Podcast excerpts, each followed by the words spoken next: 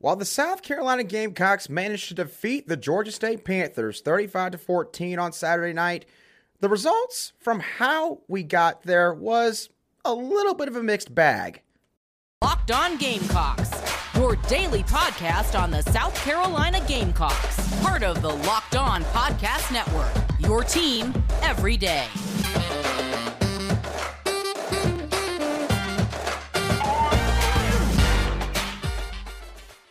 Hello, Gamecock Nation, and welcome back to the Locked On Gamecocks podcast, your show for daily headlines and potential storylines on your favorite South Carolina Gamecock sports teams. I'm your host, as always, Andrew Lyon, and thank you once again for making the Locked On Gamecocks podcast your first listen every day. We are free and available on YouTube and wherever you get your podcast daily. And as I mentioned in the cold open, the South Carolina Gamecocks did indeed finally play a football game this past Saturday night in Williams-Brice Stadium under the new LED lights, which was super cool to see being there live in the stadium. And the South Carolina Gamecocks, from a score perspective, would be able to take care of business as they did defeat the Georgia State Panthers 35 to 14. But I have to admit, the way in which South Carolina got to that score, the way in which they reached that final outcome, um, is quite frankly, in my opinion, a game which is going to be very hard to replicate against some of these other teams on South Carolina's schedule.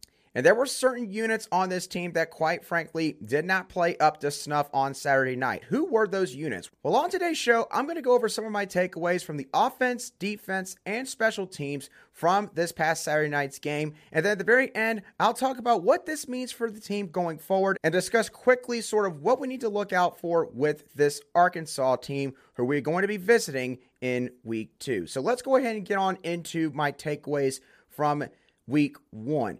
So, starting off with the offense, my overall takeaway that I had with the offense was this there were some mistakes that were made that are correctable, but there are others that look like some signs of trouble, mainly with execution and not the play calling. And I'm not trying to overblow anything because I get it. It's week one. But as I dive further into this, I think y'all understand where I'm coming from with this whole takeaway. So let's start off at quarterback with Spencer Rattler, his first ever game wearing the garnet and black. Now, Rattler, honestly, his results were a bit of a mixed bag on Saturday night. And I will say some of these mistakes that he made were not all on him, and I'll get into that later on. And he did show an ability to get out of the pocket and evade pressure, which he has done his whole college career up to this point. But there were times where Rattler was trying to move around in the pocket, and he seemed to kind of run himself into trouble more so than away from trouble. Basically, if he was running up in the pocket, you know, maybe those guys were sort of getting pinched in and he would run up and then have to stop and then cut immediately laterally to his right or left, which obviously for a quarterback is not a good situation when you're trying to either move up or out of the pocket. He was pretty accurate overall with the football. He did have times where the ball came to a receiver way too hot, especially Ahmarean Brown, which I'll get into in just a couple moments. He also made some throws that made you go, wow, this is why this guy was so highly touted coming out of high school and in his first couple of seasons at Oklahoma. And the biggest example of this was his 41 yard rollout pass to Jalen Brooks down the right sideline with a couple minutes left in the first quarter, where he evaded pressure and while rolling to his right, threw the ball down the field perfectly almost in stride, but of course, Jalen Brooks did have to lay out a little bit to get the ball, but he pretty much put it in the only spot where Jalen Brooks could get the ball, which at the end of the day is the quarterback's main job when they're throwing the football to their wideouts. Now, he did also make some throws that will sit there and make you scratch your head and wonder what on earth was he thinking there. And the best example of this from Saturday night's game was by far his second interception of the game, which was on the last offensive play for the Gamecocks in the third quarter. It was a third down and two, and Rattler rolled out to his right, and instead of tucking it and running in himself, which he could have, or dumping the ball off to Juju McDowell in the flat, which he also could have done because Juju had literally no one right on top of him, he decided to throw the ball deep downfield and try to force it to Antoine Wells Jr., who had not one, not two, but three Georgia State Panther defenders in the area. While only one was directly on him, there was another two where, you know, if the ball even just been tipped, they could have had a chance to pick off the ball themselves. So it led to a lost drive for South Carolina, who was looking to try to maybe ice the game at that point. So overall, Rattler didn't play bad, but he needs to make some better decisions with where the ball is going. There's no question about that. Now let's move on to probably the biggest disappointment from this game, which was the offensive line, a unit that continues to struggle in terms of blocking. From a run blocking perspective, this unit just didn't get the job done. Too many times, defenders were getting off of blocks way too easily and making tackles for almost little to no gain for South Carolina's running backs. We finished with 79 rushing yards as a team in this game. 79 rushing yards against Georgia State. If we can't get more than 79 rushing yards against a team like Georgia State, what are we going to do when we play some of these other opponents later down the schedule? The interior run blocking was almost non existent. Any holes that were opened up weren't big enough for our running backs to be able to easily bulldoze their way through. Now, I will admit this not every stuffed run play was on the offensive line. There was a lot of outside runs, especially, where there were multiple occasions of missed blocks by both the tight ends and wide receivers, or maybe blocks that were not engaged long enough. And that ruined chances for what could have been potentially some big explosive plays in South Carolina's running game. So South Carolina had some opportunities, but normally because of just one or two guys either struggling or just flat out not really making a block on their guy, the play would get blown up. That comes down to execution, in my opinion, at the end of the day. Pass blocking was very inconsistent as well. Now, they did have moments where they did handle Georgia State's pass rush quite well, but Rattler, for one reason or another, and admittedly, I should have paid more attention to the receivers in this game because of what I'm about to say, he would stand back in the pocket for sometimes four, five, six seconds with the ball with him not even thinking about getting the ball out. And I don't know if that was because the receivers were just covered down the field and he was waiting for one to break open, or because of all the coverage that Georgia State runs on their defense. He just didn't feel comfortable trying to throw the ball in a certain window. The O line also did have moments where there was almost instant pressure on Spencer Rattler, forcing him to have to roll out. Now, some of this did happen due to some strong side or weak side blitzes, which basically allowed a defender to come right off the edge scot free, which basically forced Rattler to have to scramble out of the pocket, try to shake loose of the defenders. And this could have also been partly due to Spencer Rattler not putting the O line in the right protection scheme, which would be logical to think, especially since this is his first game in this pro style offense for South Carolina. And yes, they've had a lot of time to practice this stuff in spring practice and now fall camp, which, of course concluded just recently. But this was the first live action type of game that this team got to play against another opponent, an opponent in which there is no script. You don't know exactly what their calls or coverages are going to be on any given play. And that does, of course, change things a little bit. And Georgia State was very unique in which how they tried to pressure Spencer Rattler with all the stunts they did up front, with wherever the fourth rusher sometimes was coming from the second level or maybe, you know, coming off of one edge wherever that would be, and of course, also sometimes bringing some blitzes off the edge as well. So, how do the wide receivers, tight ends, and running backs do on offense for this football game? Who were some of the standouts out of this group? I'll get into all of that in just a few moments, but before I do that, it has been a minute, and I do need to talk to y'all about our friends over at Built Bar because they have great, nutritious, healthy protein bars for those of you who may be looking for one right now. And they have a new flavor at Built cookie dough and marshmallow covered in chocolate. If I need to explain any further, here's what you need to know. It's only 160 calories, and they have a whopping 15 grams of protein. It's the perfect treat. I just got myself another order of these things from Built. They are my favorite protein bar out there right now. What's also great about Built is all these bars have collagen protein in them, which helps your body absorb everything that you intake more efficiently and it provides you tons of health benefits because of that. Whether you need a snack after a workout, a late night treat, or you just need to grab a quick bite to eat, Built is the perfect protein bar and at the same time can taste better than a candy bar. So get to built.com right now to order your box of cookie dough chunk puffs today. And if you're looking to save some money, we got you covered there as well. When you go to built.com, be sure to use the promo code LOCKED on 15 to get 15% off of your order. Again, that's locked on 15 for 15% off at built.com. Go right now while the offer lasts.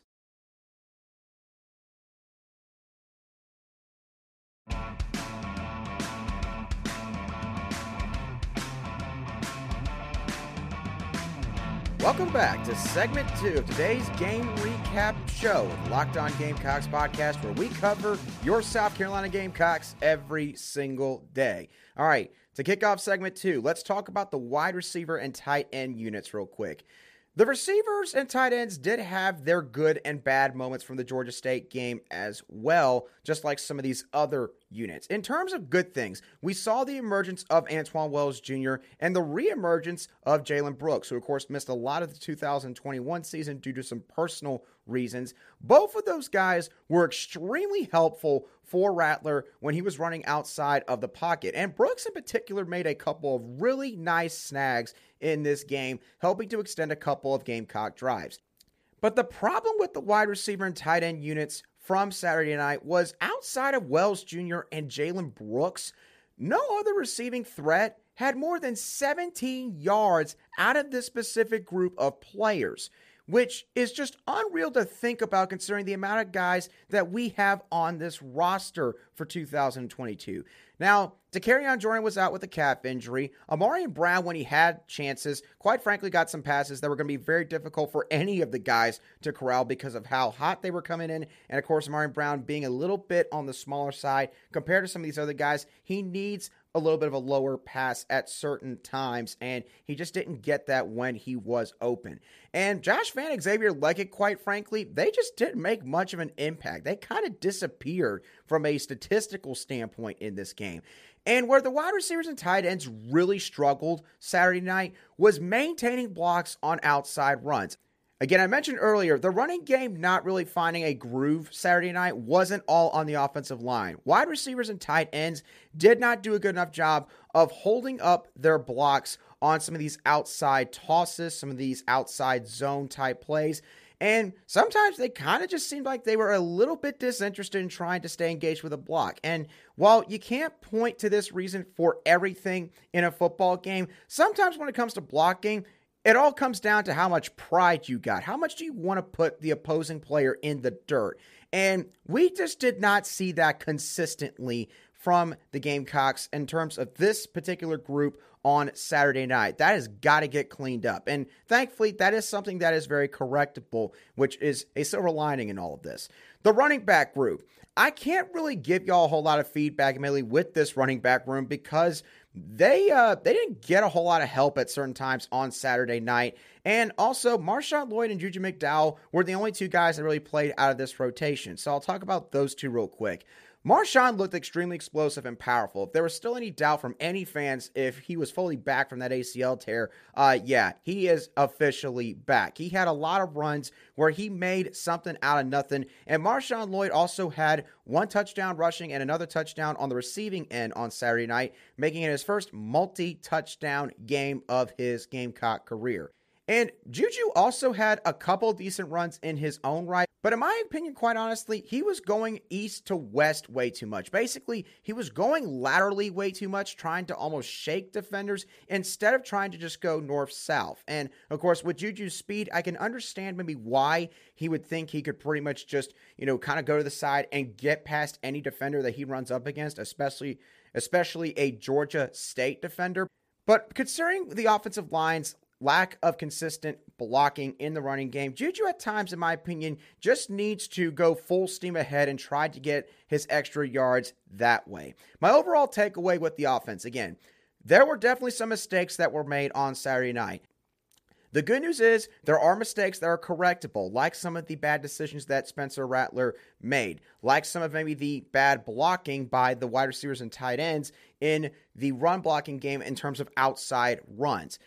The one area that I'm still very concerned about is this offensive line in terms of their blocking. Look, we saw this same story in 2021. And again, I'm not trying to spell doom and gloom for the 2022 season. Again, we are just one game in. And I don't think people from the outside looking in realize just how good of a team Georgia State's going to be this year. I literally think they could win nine plus games. I think they are that talented and that experienced. But for South Carolina to still struggle like they did on Saturday night, um, I, I, have to be honest, I, am a little bit concerned about how they're going to be able to perform against some of these much more physical and, uh, you know, I hate to say it, more athletic and faster defenses in the SEC that they're going to go up against. So that's my overall takeaway with the offense. Now let's move on to the defense. Overall, the defense, in my opinion, passed the eyeball test in this game, but there's still some room for improvement with this side of the ball. We'll start off with the defensive line. This is a unit whom I thought had good and bad moments. Again, you've heard this now multiple times. I thought, especially from a rush defense standpoint, the D line got better as the game went along, but there were still too many explosive plays on the interior, especially. Guys on the interior of this D line have got to do a better job of getting off blocks and affecting plays. Again, I know that these guys are taking double teams every other play. And obviously, it's not easy when you're dealing with 600 pounds of pure human mass just trying to literally bulldoze you all the way down the field. I get all of that. But these guys have got to find ways to affect plays, whether that means that they are literally shoving the offensive lineman sort of back into that gap and closing off that interior gap, or, you know, again, using just any sort of simple swipe or club move just to be able to try to at least reach maybe part of your body inside so that that way, again, you clog it up. You make a mess for the running back. And now that running back's got to stop and make another decision on where they want to go. And that's where your linebacker help comes from. And this interior D line just hasn't, it's just not doing that enough. So that's one thing that this group has got to do better with. Now, the pass rush also left a little bit to be desired in my mind, especially on the interior. We didn't get a whole lot of pressure from these guys really unless we blitzed, unless we sent our linebackers in the middle. The edge defenders did do a good job, in my opinion, of winning their one on ones, especially as the game went along. And admittedly, Jordan Burch was not playing at 100%, and I think that's pretty clear for anyone who watched the game, especially live. But he fought through it in this ball game, which he deserves a lot of credit for. And I also thought that Gilbert Edmond did a really good job in this game, by the way. I was really impressed with what I saw from him. He showed a lot of flashes being that edge rusher and being able to help in pass rush. Moving on to linebacker, real quick. Besides shedding blocks on inside runs being an issue, I thought that the linebackers did a really good job in this game of bringing down ball carriers and running sideline to sideline and making life a little bit more uneasy for Darren Grainger when they were a part of some blitzes, especially on the interior of the defensive front. Debo Williams, in particular, was extremely impressive in my mind. After registering only six tackles in 13 games last year, Debo Williams had five as a rotational backer this past Saturday night. Sherrod Greene also did not play a whole lot. Again, kind of goes along the same lines of Jordan Burch. He has been apparently pretty banged up during fall camp, which is now apparently part of the reason why Mohamed Kaba was listed as the first string Mike linebacker on South Carolina's initial depth chart. So it looks like that the Gamecock coaching staff decided they wanted to hold him back a little bit and maybe play some more of the young guys like Stone Blanton and Donovan Westmoreland, who, again, when I saw them, I thought did a good job in their own right. So, overall, linebacker unit, I thought performed quite admirably considering the rushing attack that they were facing in Georgia State. And I'll continue my discussion with my takeaways from this defense with the defensive back unit in just a few moments. Welcome back to this Monday edition of the Locked On Gamecocks podcast, where we cover your team every single day. Let's get into the final segment of today's show, starting off with the defensive back group. Now, once again, besides just a few plays, the DBs, in my opinion, did a really good job in coverage in this game. They were breathing down receivers' necks all night long. Did not have too many plays where guys had beaten them by more than maybe a step or two. Had multiple pass breakups in 1v1 situations, which was really good to see. RJ Roderick did leave the game in the first quarter after suffering an arm injury and did not return. So the freshman DBs had to sort of step up a little bit on Saturday night. Obviously, Nick Emmanwori, who has gotten a lot of praise from this coaching staff throughout all of fall camp, was the first one sent out there, and he had two key stops in this game, both on a fourth down and third down attempt by the Georgia State Panthers. That fourth down attempt coming on the same drive which RJ Roderick was down and out, and he had to get thrown in there, and basically that play happened three or four plays later. So talk about being ready for the moment for Nick Emmanwori. That was such a great sight to see for the young, promising freshman who looks to be a big part of this defense for the next several years. Also, DQ Smith. He had a really decent night. He had two tackles to his name and returned one of the blocked punts back for a touchdown. And then Kawan Banks, the third true freshman who was listed as a second stringer on this defensive back depth chart, he went into the game for a few plays himself and almost had a diving pick against a receiver that he was covering. I mean, like full fledged, went horizontal, reached his hands out, and the ball was in his hands. He just wasn't able to hang on to it. And it would have been an absolutely incredible interception if he had been able to pull it off. But nonetheless, really, really solid signs that, uh, yeah, these freshman defensive backs, these coaches weren't just blowing smoke when they were talking about these guys in fall camp. These guys, all three, look like they're going to be some ball players for South Carolina in the future. And also, graduate transfer safety Devonni Reed, he had a couple of nice moments in the game as well that I saw, especially in rush defense, running up, crashing into a gap, and helping to bring down the Panthers' ball carriers. So now let me move on to the special teams unit real quick, which quite honestly was the unit that won us this ball game. Now, you have to think about what happened in this game. Mitch Jeter, who went into his first game ever as the starting place kicker, hit two 50 plus yard field goals while handling kickoff duties and never allowing a return.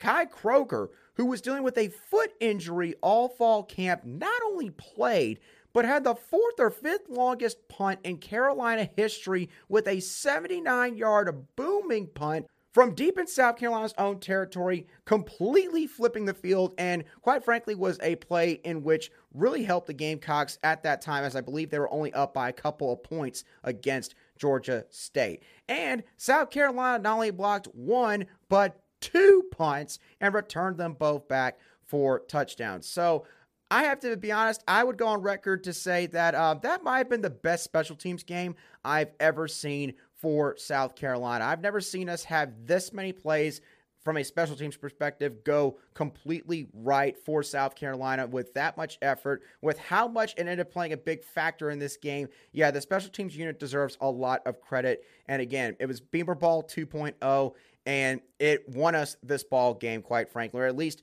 really helped us separate ourselves from Georgia State by the end. So, lots of props to the special teams unit. Um, I think that Pete Lembo is going to be a very popular special teams coordinator um, candidate for a lot of schools after this season, especially if they continue to play the way they did this past Saturday night. All right, let's move forward and look ahead to Arkansas.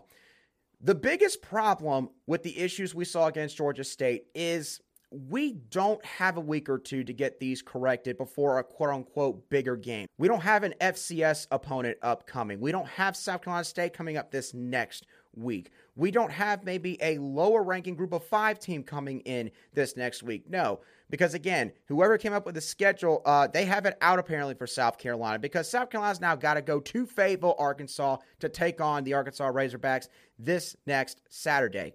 Now, offensively, I do, again, believe that it was more of an execution issue more so than the play calling. You know, just because of what happened last season with this offense, if this offense sputters at any moment, Marcus Satterfield's going to catch a lot of flack from a lot of fans. And I will admit, I think a lot of it, quite frankly, at least at this moment, is extremely unnecessary because, you know, we did not empty the chamber, so to speak, in terms of the play calling. But I will also say, I don't think that we can use going extremely vanilla as an excuse for the way this offense played. If anything, that, in my opinion, is more concerning the fact that we kept calling maybe some of the same plays, and yet we were still struggling to execute them to the best of our ability.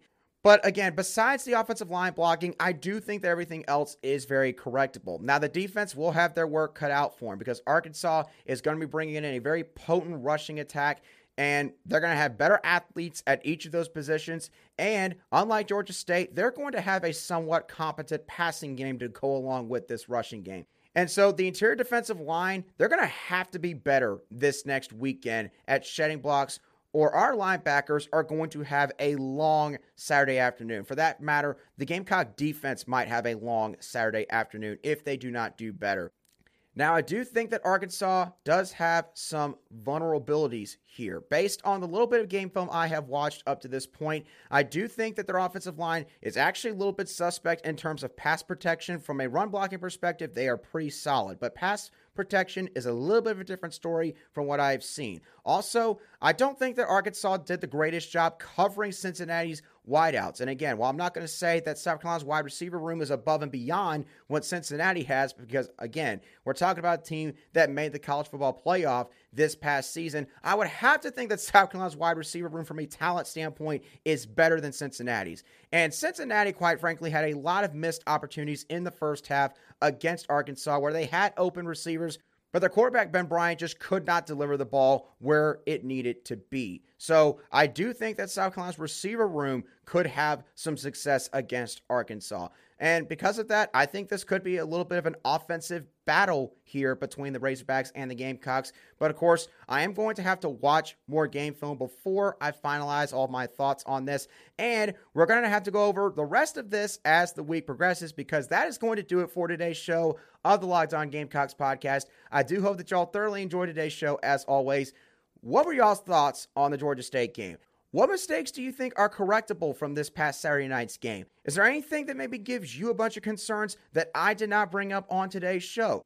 Do you think that there's anything that we did really good at that I didn't give the proper shout out to on today's show? And also, what are your initial thoughts on how this Arkansas game could go? Maybe what South Carolina needs to be looking for?